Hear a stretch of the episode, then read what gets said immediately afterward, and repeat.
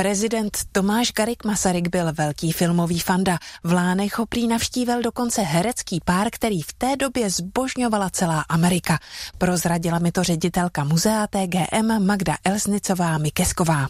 Jak to tehdy bylo? No to byla veliká událost. V roce 1926 v červenci navštívil Československo Douglas Fairbanks a Mary Pickfordová, což byly opravdu veliké hvězdy filmového plátna Hollywoodu.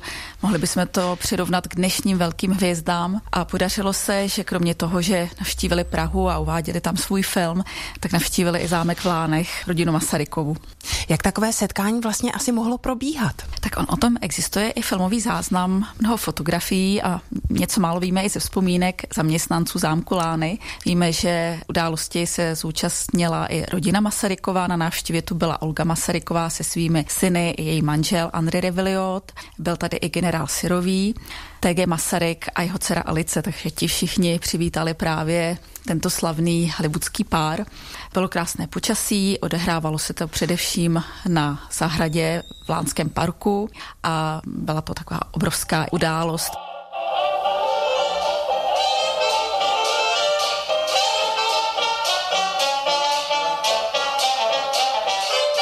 Mary Pickfordová byla hvězdou němého filmu, která jako první herečka podepsala smlouvu na milion dolarů ročně.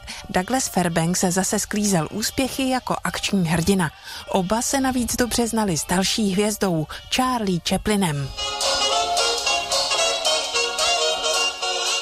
Tomáš Garik Masaryk byl velký milovník filmu, s herci si tedy měl určitě co vyprávět. Na zámku v Lánech měl k dispozici i promítačku a zde se i pravidelně každý týden promítali filmy, takže určitě i s Mary Pickfordovou a Douglasem Fairbanksem, takže on je znal a vůbec i jeho rodina a ti, co chodili se dívat na to promítání, tak znali tento pár i z toho stříbrného plátna. V následujících letech se nechal nafilmovat i samotný Masaryk. Při jedné výstavě jsme využili i záběry, které tady v Lánech natočila americká společnost Fox ve 20. a pak ve 30. letech.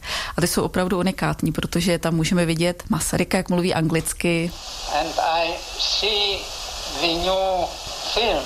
As yet I didn't see and hear it. And I On měl vůbec rád takové ty moderní technologie, takže jak film, tak i rozhlas. Rozhlas pravidelně poslouchal, ale nejenom on. Víme, že i jeho zaměstnanci v zámku v Lánech. Nadšenou posluchačkou rozhlasu byla jeho hospodyně paní Anna Černá. A o té se ví, že si jako první pořídila právě radiopřijímač přímo v zámku v Lánech a každý večer poslouchala rozhlas tím způsobem, že si nasadila sluchátka, šla si lehnout a přitom je usnula, takže až do rána jí do sluchátek, přesto s těmi sluchátky spala a vždycky se prý dobře vyspala. Z muzea Tomáše Garika Masaryka v Lánech Bára Kvapilová, Český rozhlas Region.